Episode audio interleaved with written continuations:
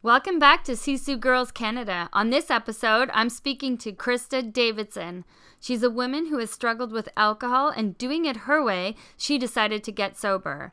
Whether you're suffering from addiction or not, her story will definitely touch and inspire you.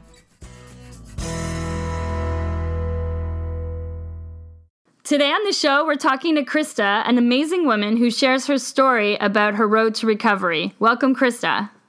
Thanks, Michelle.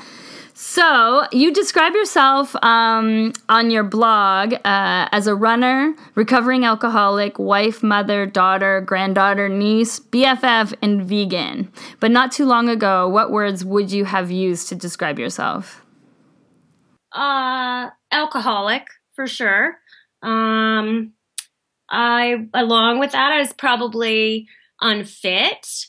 Um, probably self conscious, probably had, uh, well, I don't know actually that I've ever had real low self esteem. I don't know if that would be accurate, but um, yeah, definitely probably a handful of really negative things that uh, were brought on by drinking too much, seeing myself through uh, a different lens because of uh, my alcoholism, probably. Um, you recently just celebrated a milestone in your sobriety, and it was uh, you were you've been five years sober. So, what has the last five years been like for you? Um, it's been really incredible, actually. Um, quitting drinking was probably, you know, the best decision that I've ever ever made in my life. In the beginning, it was obviously difficult for a lot of physical and psychological reasons, but um, as the time and the years have gone on now, quitting drinking um, has, you know, that was like alcohol and the socializing that I did because of it, uh, or along with it, not because of it. Um, I thought was a big loss at the time when I gave it up. But what happened was I cleared a lot of junk out of the way for me to almost get just stripped down back to finding out who I was, what I enjoyed, um, what things brought me bliss. And in doing that, the journey over the past five years has um, actually added way more things to my life than what I lost um, by giving up drinking. Obviously, at this point, I don't see living without alcohol as a great loss, which is a really a, a healthy place to be in my mind. Um, but when I first gave up drinking, of course, like it, it was it was a big loss. Like I think I've done some writing in the beginning where I grieved it, like the loss of a best friend. Um, but over the last five years, I, I've gotten healthier in a lot of ways, not just physically, but in my mind. And I can see that it's like if, if it was a friendship at all, it was an unhealthy friendship. And what I've gained by giving it up is um, way more healthy in my life, like spiritually, um, mentally, and physically. So yeah, in your blog, yeah, your blog, which is called Running on Empties, um, you talk about what you just were talking about how being drunk made you the life of the party and you feared that change in you feared that would change when you took sobriety. Um, so for those of people out there who have that same kind of fear or about thinking about taking sobriety in their life um, you know what would you share with them? Well I think it's like anything, any um, part of ourselves or or part of our identity or how we see ourselves when we change or give those things up alcohol or if you had to give up running or you know whatever it would be in your life that um, you identify uh, with that that defines you it, it's it's really frightening. Like you can't imagine living without those things in your life that are so much of a, a part of you so the thing is al- alcohol like i just I, I i could not imagine like it was it was unfathomable for me at the time that there were people actually uh, that chose not to drink ever. Like I thought, well, well, like they're alcoholics, right? And and they they won't drink because of their addiction and the problems that that causes. And you know, at the time, I had a counselor that had said, no, there are people that live alcohol free just because there's no place for it in their life. And I just couldn't fathom that. I thought, seriously, like, I don't know who wouldn't drink if they could. And that it's so unhealthy to think that way. But for me, that was, it was just part of who I was. And I was really frightened to give it up. Um, I just didn't, I couldn't see, I couldn't see I couldn't see who I would be without it, which is really, really ridiculous when I look back now. But it was it was part of an addiction process in my mind that I needed um, alcohol. It was just part of me. So I was really frightened to give it up, and I had people along the way saying, you know what, it'll get better and it'll be fine. And I remember thinking, yeah, okay, I know you're telling me this. It doesn't feel like it's going to be fine. Like, and, I, and I've written this, like, who am I without a drink in my hand? Like, I don't, I don't even know what that looks like. And fortunately, you know, with the big support system, I was able to um, stick with my commitment to become sober and I've been able to figure out who I actually am without a drink in my hand and and I like that me a lot better than the old me which at the time, the old me, I was so frightened to let go, to leave behind, to make the changes. And, and it's, I've been rewarded for sure. I've been rewarded. My life is so much richer now. Um, so uh, m- more full, uh, I guess, with relationships, activities, um, things that I'm involved with. So it, at that time, what was so scary, and I just kind of had to hold my breath and trust that what others knew before me would come to pass. And I, am just so glad that that I was able to uh, to believe in myself that I could do it, to hang in there like minute by minute, hour by hour, day by day, week by week, month by month. You know, like it. It's been a process. What was um what was rock bottom for you? Rock bottom for me um, probably came in two parts, very uh, close together in timing. Um, so, really, a year, a, the year, a year before I became sober, finally gave up drinking, I had begun to suspect that you know this drinking is probably a problem. This seems like um, a little more than um, I don't know whether it's proper to say normal drinking, but it just seemed different. And I did go to my doctor and I said, What do you think of this? Like, I've kind of been online and I did one of these, like, do you do this? Do you, how many drinks a week? And what's it like? And this, I said, I did one of these questionnaires and I mean, I did it because I suspect that there's a problem. What do you think? And, you know, at that time he said, Yeah, this is, yes, definitely uh, a problem. I left that appointment thinking, okay, yeah, like, no, no, I, uh, you know, I'm not an alcoholic. I just really have probably an unhealthy relationship with alcohol and I should just, you know, sort that out, um, cut back, whatever, all the things you tell yourself.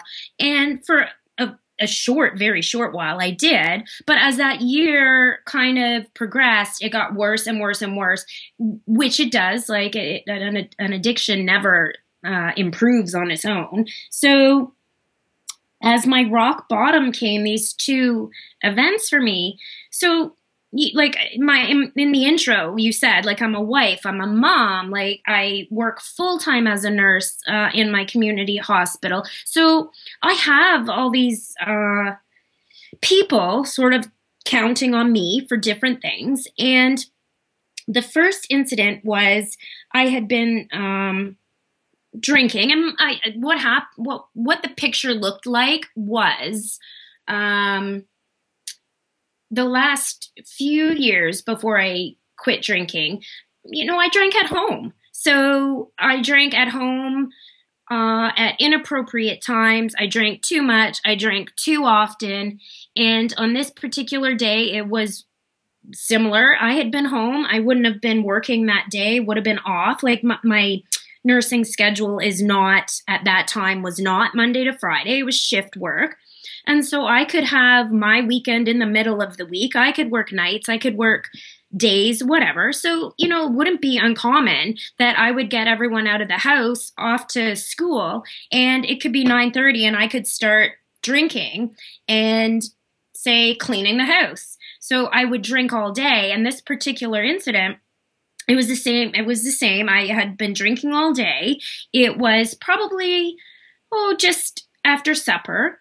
Uh it was the time of year where there were parent teacher interviews at school and my husband's a teacher and so he had been at school doing his interviews and then popped home to grab me. He came in the door and he said, Okay, come on, let's go. We've got to go to Tucker's interview and see his teacher. And I was drunk. And I I knew it had been scheduled but I'd been drinking all day and it didn't occur to me. And when I say drinking all day, like, I mean, I'm drinking around the house. I'm not really, you know, falling down and staggering. Um, but I'm I'm drunk for sure. And I missed my son's parent teacher interview because I was too wasted to go, in a sense. Like I wasn't definitely wasn't going to show up to talk to his teacher drunk like that.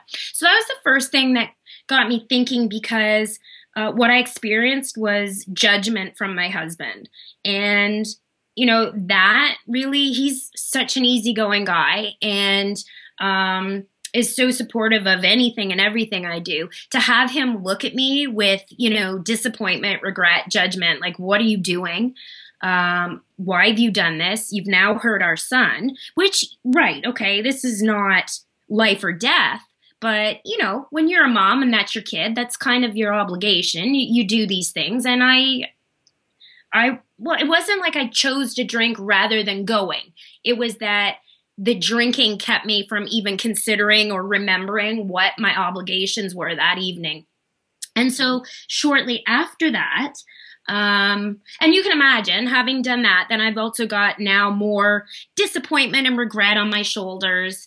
And so, what does an addict do? They use more essentially to make those feelings go away. I would say within that same week, the second episode um, that made me really take a look at things, um, I had been at work and I was um, at the time a labor and delivery nurse. And really, I, I'm going to guess I probably you know, I'd been working at that job for about 10 years. So I was an experienced labor and delivery nurse. Um, but what had happened was very recently, there had been um, like a court case where an obstetrician and some nurses that worked on my unit were uh, in court being sued for um, the outcome of this delivery that had happened. This delivery had happened before I even worked in the unit. But what had happened um, was the court case was finally settled, and in this case, it um, it laid blame at the nurses that were involved, and I think that got under everybody's skin. We work a high stress job there, and the particular day that was rock bottom part two was I had a patient that the whole scenario was going down very similarly to what had happened in this um, case that had just been decided in court where the nurses were guilty. And i it was out of control it was uh, out of control um uh, uh, and i i couldn't i couldn't do anything because this woman was just like sailing into labor. And i felt unsupported by some other of my coworkers to help me. Anyways, so this just kept coming at me, coming at me. I kept having flashes of these guilty nurses. And I mean, we knew on that unit that those nurses didn't do anything that anybody else would have or wouldn't have done. Like, we knew as nurses that it was just the whole scenario that went down and, and, that nobody really had any kind of guilt or blame. So it just kept eating at me, eating at me. Anyways, I came home from that shift and that was a day shift. So I worked 7 a.m. to 7 p.m. came home. The next day I would have worked a night shift. So I was to do I was due to go back to work at 7 p.m. When I came home at 7 p.m. on that after that day shift, after that bad shift, I started drinking. I drank all night. Um, and by that I mean I don't I couldn't even tell you what time I went to bed. Late, late, late, still drinking, still drinking. Probably like a drink on my nightstand when I did go to bed. When I woke up the next morning, started drinking again. By noon, I thought to myself, you know what, you should stop drinking and you should go to bed and, you know, you've got to work tonight. And, anyways, by three o'clock that afternoon, I had not gone to bed. I was still drinking. And um, I at that point I called into work because I knew I knew I'm not going to work like this. Um, but I called into work and said I wouldn't be in, and I, I didn't go back to work uh, again, probably for about five months after that. So it was just a combination at that point of the stress of this particular situation, just putting me right over the edge. I think I look back, and at the time, I I didn't really identify my job as a stressor. Um, but now, this far removed from all of it, and now that I do a new nursing position, I know that that job was a big, big factor in um, how my drinking evolved. Not, you know, like the propensity for me to be an addict of any kind uh, is in me. It, it's in my genetic makeup. Uh, but there are these outside factors or influencers that will trigger that, that will um, sort of make that come out in you. And I think when I look back, that job was probably a big, big risk for me. So you've told me before uh, um, offline that you didn't use the AA program. Um, yeah. Was running part of getting sober? Was running part of something you did before you were sober? I'd always run. Um, when I was a kid, when I was a youth, uh, and just as I headed into secondary school, I was a decent runner. I I, I did well. Like um, so when I look back, running has been something I've always done. As a young adult, I did it uh, less because I was partying all the time. And then when I had um, after I, I think had my kids, I started to run again. You know, it was one of those things where, oh gosh, I got to do something to get fit. I got to do something to be okay with myself. I need somewhere to put uh, stress. And so I, I would have periods again in my life um, that I would run, but nothing that really stuck. So when I quit drinking, um, probably after about the first eight weeks of sobriety, like that, I'm going to say the first eight weeks, I felt really crappy. I physically didn't feel well, obviously. Um, emotionally, I was, you know, a wreck. Um, but um, as I started to come around two months sober, I, I started to feel like I need, I want to do something. I need to feel better. And I knew running would do that for me. So that's where I inserted running. And like at that time, I knew, you know, I'm not just going to go out and run, you know, 5K or I'm not just going to go run whatever. Like I'd gained a lot of weight drinking too. So um, at that time, uh, I I was at least I I was probably 45 pounds heavier than I am now. So you know, I knew that I was not fit. But I also knew that if I went out there and I ran for 30 seconds and I walked for four and a half minutes, that little by little that that would get me where i needed to be and that i was going to accept that that was just how it was going to have to be. Not that once upon a time i could run this distance or you know in this amount of time. I knew that if i started slowly that um that it would come and that it would be a useful, useful tool for me. So that's just really how it started. And the fact that I wasn't in an AA program, um, I used, you know, like uh, an addictions counselor. I used a social worker in the beginning.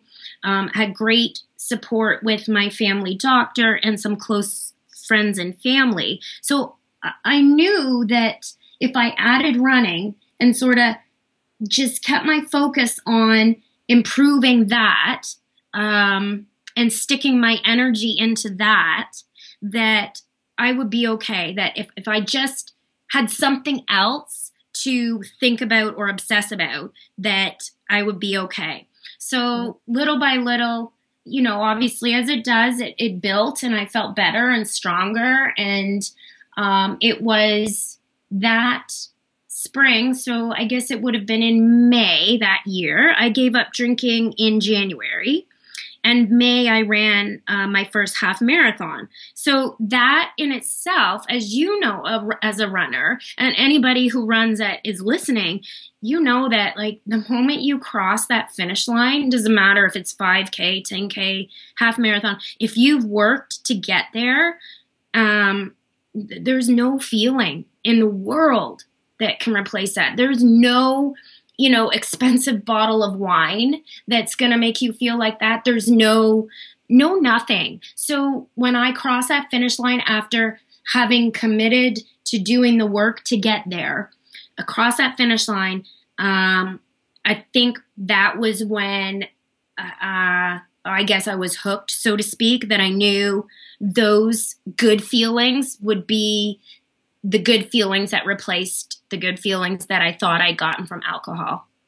Yeah, and it's an it's an interesting point um, because I have a lot of friends who are in a sobriety program or an AA, and you know, oftentimes they're encouraged to take up running to replace their addiction.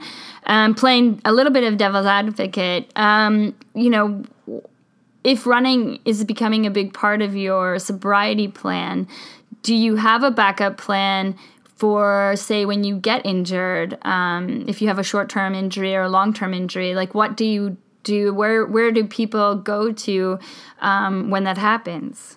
Yeah so for me in the beginning um, when i say the beginning i'm going to say probably the first couple years. So first two years i was sober. That was it. It was a big deal. Like when I'd be running and, you know, something would bother me. I remember, I think the very first thing that I encountered was, um, oh, an IT band problem, I think.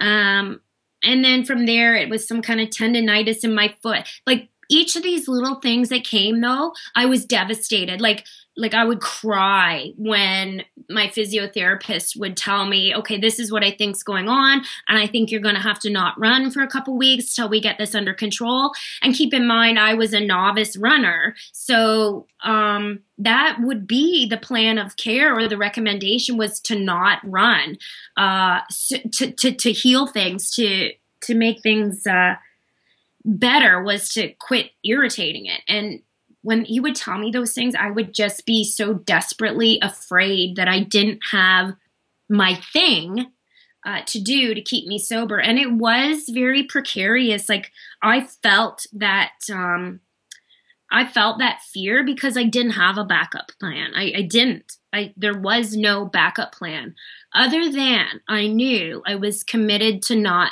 drinking. And so it's like when you're committed to a goal race, like that is it. You get tunnel vision when, like, I, th- I think probably it's my personality too. I'm not just saying that anybody could do this the way I've done it. Um, but the tunnel vision is I've set this as a goal, and for me, that was sobriety. So even though I didn't have a backup plan if I couldn't run, uh, the goal didn't change. Like, so yeah, I was devastated and yeah, I feared, but I also didn't tempt myself with situations like it took a lot, like years really, before I mm-hmm. even put myself in situations where there was alcohol at all anywhere.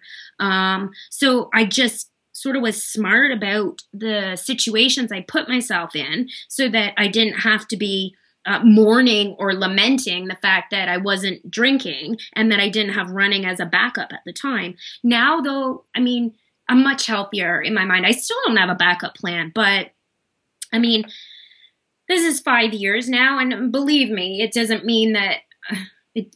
It doesn't mean I'm safe because, like, an addiction is always there lurking. But what you do in five years is you do learn a lot about yourself. Um, and coping and um, what to do, what not to do. And I, I mean, I'm not opposed to showing up at an AA meeting if I thought that that's what I needed in the moment.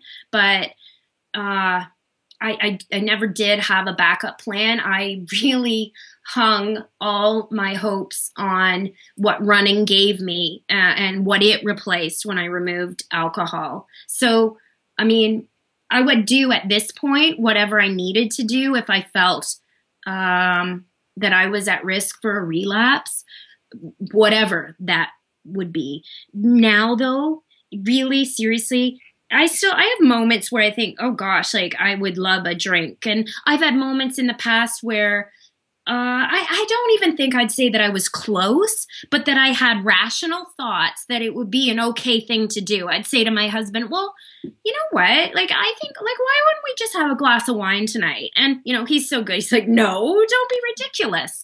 But for me, like, I think what I think in those moments is everything right now in my life that I value, that is good, um, that fulfills me would all go away if mm-hmm. I were to drink. So, you know, like, I don't know if you want to say my platform, because I mean, I'm not you know, it's it's not like I have a whole lot of people interested in who I am or what I do, but the people who are interested in my story are the people cuz they're interested cuz they believe that I can do this mm-hmm. and I think that that helps every day and I know that it if I drank, like all that goes away. All of it does. I'm not saying people couldn't forgive it or overlook a relapse, but I'm just saying I'm I'm not this person that I've made myself. So, and I also think um, just somebody who follows you online and has met you at races and we've we've talked a lot um, you know you've made yourself pretty accountable by putting yourself out there on a website um, you know if if something was to happen y- you do like you have you have your immediate support group, which is awesome. But I really feel the community that you've developed, which is very far reaching, would also be there for you in a heartbeat. And and yeah, I I should um, definitely recognize that too because when I um, when I say like all the things I have that are good and that I enjoy and that I'm involved in, those things essentially are all um, the running community. So, you know, the fact that I enjoy doing a little bit of contributing and writing to iRun, um, the fact that I'm involved with Canada Running Series, you know, those things are all, they've all come about because I got sober and shared my story. But what I gained too was that I gained all these wonderful people that, you know, I got a message the other day on Twitter. Um, from somebody. Uh, I know it was the Bell Let's Talk Day. So I had posted about when I was nine, I um, found my mom unconscious with an empty bottle of pills uh, beside her. Uh, I mean, fortunately, it was a failed suicide attempt, but I was that little nine year old kid that walked in and found my mom like that. And you know what? Again, again, a genetic predisposition to drink, but all these um, traumatic events that a kid experiences on top of having this like genetic makeup to be addicted to whatever, um, these are the things that like add up.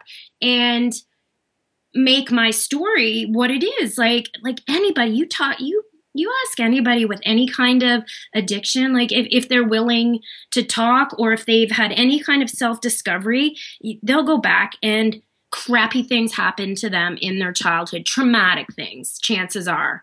Um, but anyways i shared this and um, a twitter uh, follower uh, sent me a message that said you know uh, I, I pull for you every day. I'm in your corner. I, I know you can do it. Uh, and I, I look for you every day kind of thing, this message, right?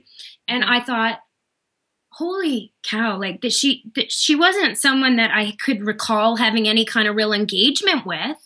Um, and here it was just out of the blue, her saying like, I pull for you every day. I think you're great and you're an inspiration. Keep going. So it's when you get stuff like that too, you think you have no idea how many people are in your corner that you don't even know about. I do know the ones that I do know about, and I know that um, well, it would be wrong to say that I'm sober so I don't disappoint them. That's not the message I'm trying to get across, but I know that there are people who believe in me and it's just the same as that race goal you know you have people who believe in you that can do it and sometimes even maybe when you don't believe in yourself they'll believe in you until you can believe in yourself and that is what gets it done. So it's no different. It's no different. But yeah the the, the community out there is been uh, a lifeline for me has been wonderful yeah, I what you just said like actually totally touches home cuz as somebody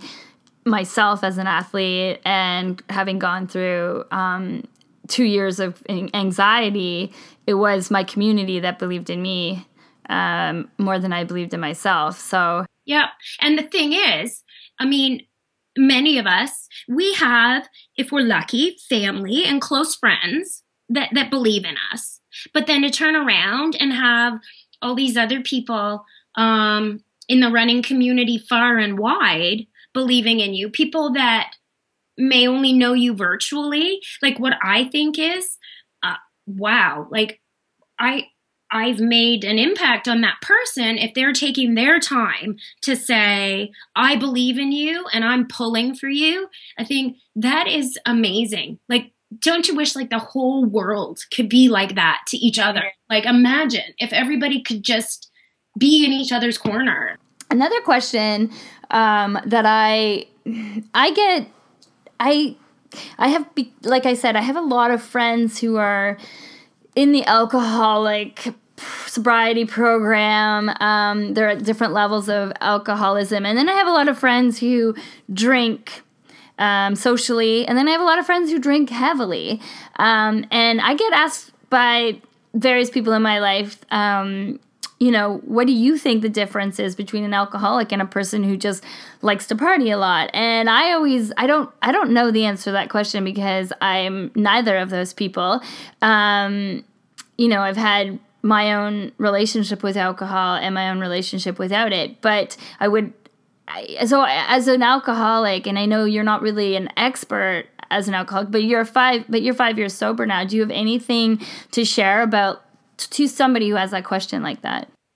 So for me, in the beginning, right? Because that's what I thought too. I'm just that girl who likes to like go to all the parties and you know drink too much and whatever. And uh, so, as I had mentioned, I kind of went down this checklist when I was assessing my level of uh, problem drinking. Um, and the one thing that kept coming back is um, compulsiveness.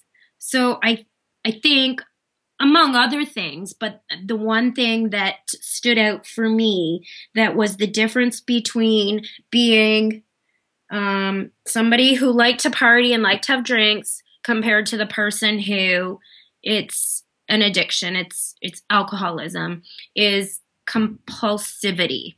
Um, it's a hard word to say. So compulsiveness about your drinking. And and by that i mean um, i'd need to do it.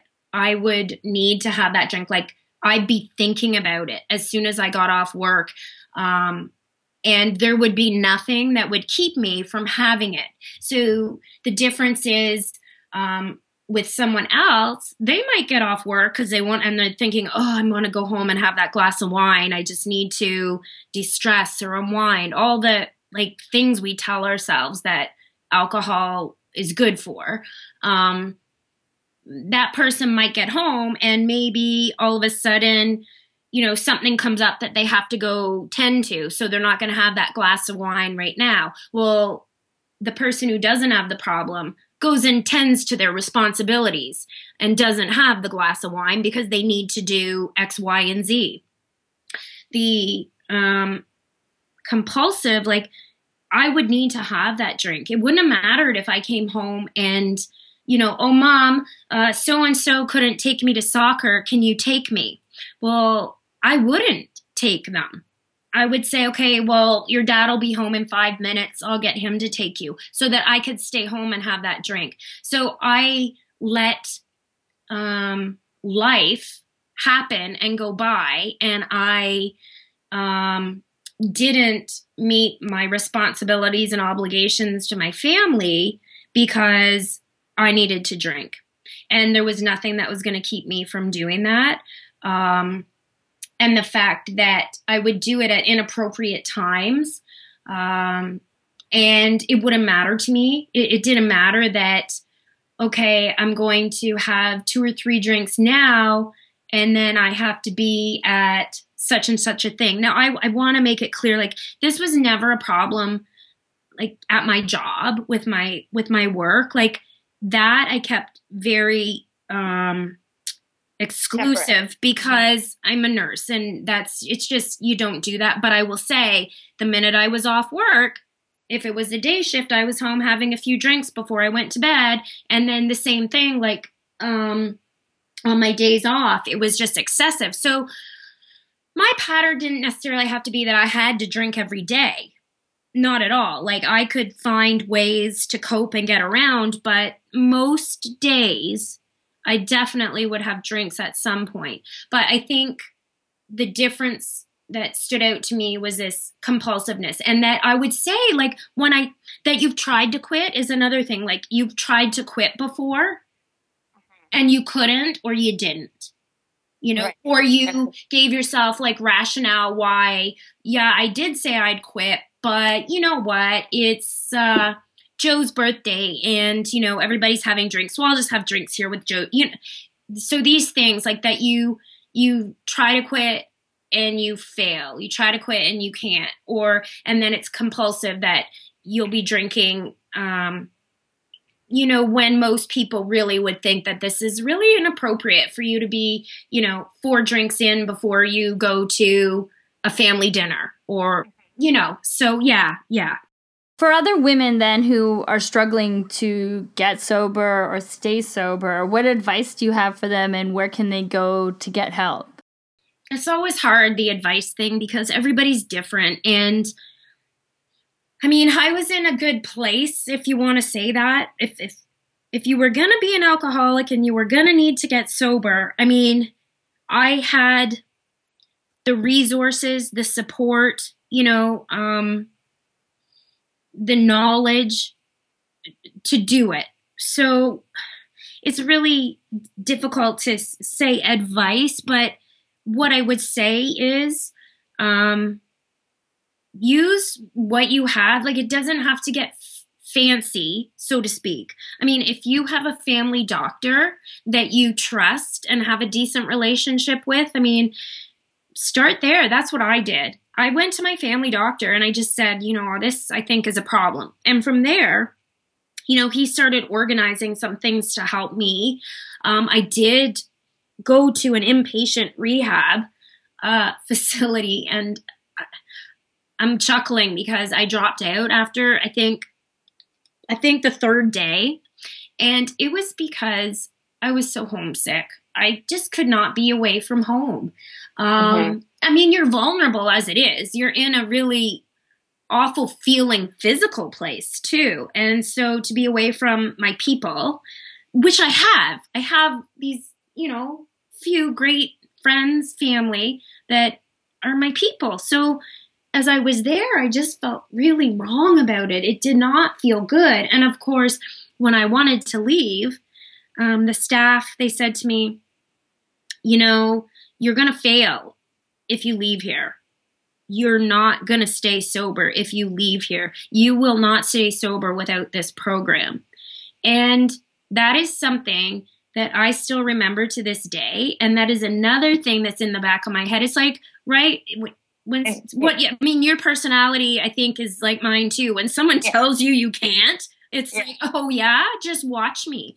And right. so sometimes early on, if I was thinking of drinking, you know, that doctor was in my head. And I thought, oh yeah, you watch me. I'm not touching that drink just because. So, mm-hmm. I mean, family doctors if you are lucky enough that you know the work you do if you have benefits and you have any kind of employee assistance program you can use um, some counseling through there uh, i also used the um, uh, cmha so the canadian mental health association which we know addiction is a mental health um, not problem, but it's a component, right? Like, so I used um, services like an addiction counselor through them. And these things, like so far that I'm talking about, are no money out of your pocket. So these are all things that you can use through um, the Ontario. Yeah, yeah, Health Ontario or Ontario Health. So those are things, um, I guess, other than the um, benefits like the EAP. Through that, I used a social worker. So these were all things for me that sort of took the place of AA at the time. Mm-hmm. Um, but, you know, I think, and if you have access to the internet, it's really just a matter of a Google search um, for alcoholism, sobriety, whatever you want to say, and you're going to get all these this list of resources. But I mean, most of what I used was not anything that isn't available to anyone else. But you mm-hmm. just have to like as far as advice is it we're we all we all come to it at a different time and the advice is when your own when in, in your own mind when when you are beginning to doubt that what's going on with your addiction is healthy like when you start to contemplate that maybe there's a better way listen to listen to those like those things are triggering in your head for a reason. And follow that through no matter what that looks like. If it takes you a year from like me from the first time i thought that i had a problem it was still another year before i thought yeah maybe i should do something about this. Um, and again it was my husband um, after these episodes that we talked about with my son's parent teacher and then this the work where I just kept drinking and drinking after work and and um, he it was my husband that looked at me and he said, "You know what? I think I think you do have a problem." Which originally the year before he didn't think I did. He he really didn't think I did. But this a year later after these two episodes, he said, "Yeah, you know what? This is a problem." And when he said that, all I could fast forward was seeing me continuing to drink, continuing to make things worse. I, I, I saw my home, my job, my family, my friends. I saw all of those things disappear. And I looked around, I thought, I kind of like what I have going on here. So if my husband is saying this is not working for him and it's not working in our household, I maybe better take a look at this. So I mean, I I I listened to those things around me. I listened to the messages that my my own self was giving me over the year. And I just had to make the change. It's not easy. It's it's so hard to give advice on because man, it, it it's each person's own journey. And we come to it like in our own time and, and in our own way. And what's right for one person isn't necessarily right for another. Like yes aa serves many many people successfully. And and i wanted to say that my um uh, choice not to be part of aa is not because i don't believe it would work it's because i had these other things that would work and i shared with you too that um, in my small community you know, I, I was really ashamed that this was where I found myself, like that I, what, I'm an alcoholic? Like I was ashamed of that for the first year and a half that I was um, uh, sober. And I wasn't about to go sit in an AA meeting in my small community um, with people seeing me coming and going. Now I know what happens in a meeting stays there. I know that um, people don't talk about who they've seen there. I know those things. It's just a matter of who sees you go and and hopefully you know everyone sticks to that confidentiality. And i just couldn't bring myself to go in my small community to those meetings. And so i found other ways that worked for me. Um, it's worked for me. I'm not saying that it's for everybody uh, but for me, for me, I, for me, I'm good. I'm good so far. yeah, it sounds like it. It sounds like you've done an amazing job um, the last five years. So, what what is your sort of? I know you're not really in sobriety. It's one day at a time, and I know you're very good at taking everything one day at a time. But when it comes to running, you kind of have to make a goal, and you kind of have to set a goal, which is you know six months ahead of time. So, what is your plans for the next few, for the next year the next five years, both with fitness and you know anything you're going to be doing um, inside your sobri- sobriety? Um. So, uh, you know, in the long run, I see myself as a runner for life now. Like it's not.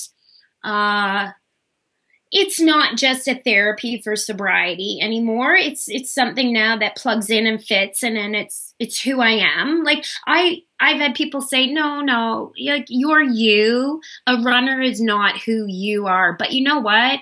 I feel really good to say I'm a runner. So yeah, I'm a runner and that is that's part of what defines me. Um, right now, I'm just coming off um, some physical problems that I'm rebuilding and, and I'm doing what I hope to be a smart rebuild, doing a lot of strength. And right now my kilometers are low. Uh, and I and I'm uh, intending to keep it that way over the winter and spring. And I hope that uh, I feel good and strong enough by the time June comes around to commit to the Scotiabank Toronto Waterfront Marathon in October. So June will kind of be where I need to start thinking about starting to prepare for that. Um, so that's this year. I of course will I'll, I'll end up at um, the Canada Running Series races this spring, and and I probably will run them. I won't run them hard or or um, with any kind of goal. More for social and just just to be there with um, the runners, the people, the community, friends. So I think that at least for the first half of this year, I'm going to really focus on rebuilding, being strong, and just finding the joy in running again. I had such um, hip problems and discomfort most of last year, along with a few other niggling injuries that I lost the joy that I had felt um, from running. And it was a chore because of the discomfort. And uh, I'd like to be able to find that joy again and and and it's coming back. It, it totally is when you take the pressure off. Um, so yeah this year is not going to be a really heavy year for me but uh, at the same time i'm looking forward to it being one of my best running years. Not best by the clock or anything like that but most enjoyable Mm-hmm, yeah, mentally, uh, sometimes it's nice to just take a little bit of a breather and refocus and regroup. Um, it was like burnout. It was like a burnout period. Like I felt like I, from from my abilities, right? I'm not, uh, you know, all star runner, but in our own rights, right? We only compete against ourselves. And for me, uh, I spent the past two years working really hard at becoming a better runner for myself, like from you know, sort of one goal to the next, from one plan to the next, from working hard all the time. And um, I just, I think I got to the point where I just, I didn't, I didn't want to look ahead at, at a big schedule of a plan of, of I just, I just wanted to go out and run for fun. Like I wanted to be able to not have um, my watch on and not be watching my pace and not be checking the kilometers. And so I'm doing that right now. I mean, it, and it feels good. It feels good just yeah. to have a bit of pressure off right now. I know that you did a bit of a blog post about this um, uh, in the beginning of January about New Year's resolutions. So if people want to find you and go and read more about your story, where can they find you? Um, so I'm at uh, my blog is www.runningonempties.blogspot.com. Um, and really, the best way, or one of um, the ways that I engage most is on Twitter. So it's at Christa Davidson, and it's C H R I S T A. So that, and of course, like I'm on Instagram and I'm around. It's just um, the spelling of my name. It's a CH. So look for that. And uh, I absolutely love engaging and interacting with people. So thanks for being on the show, and we will be watching you this year and hoping the best for your year of just having fun. Thank you, Michelle. Thanks again to Christa Davidson. Definitely check out her blog, runningonempties.blogspot.com, or find her on Twitter at Christa Davidson. Next week on the show, I interview Rachel Seaman. She's a Canadian Olympic race walker who's getting ready for Rio 2016 Olympic Games.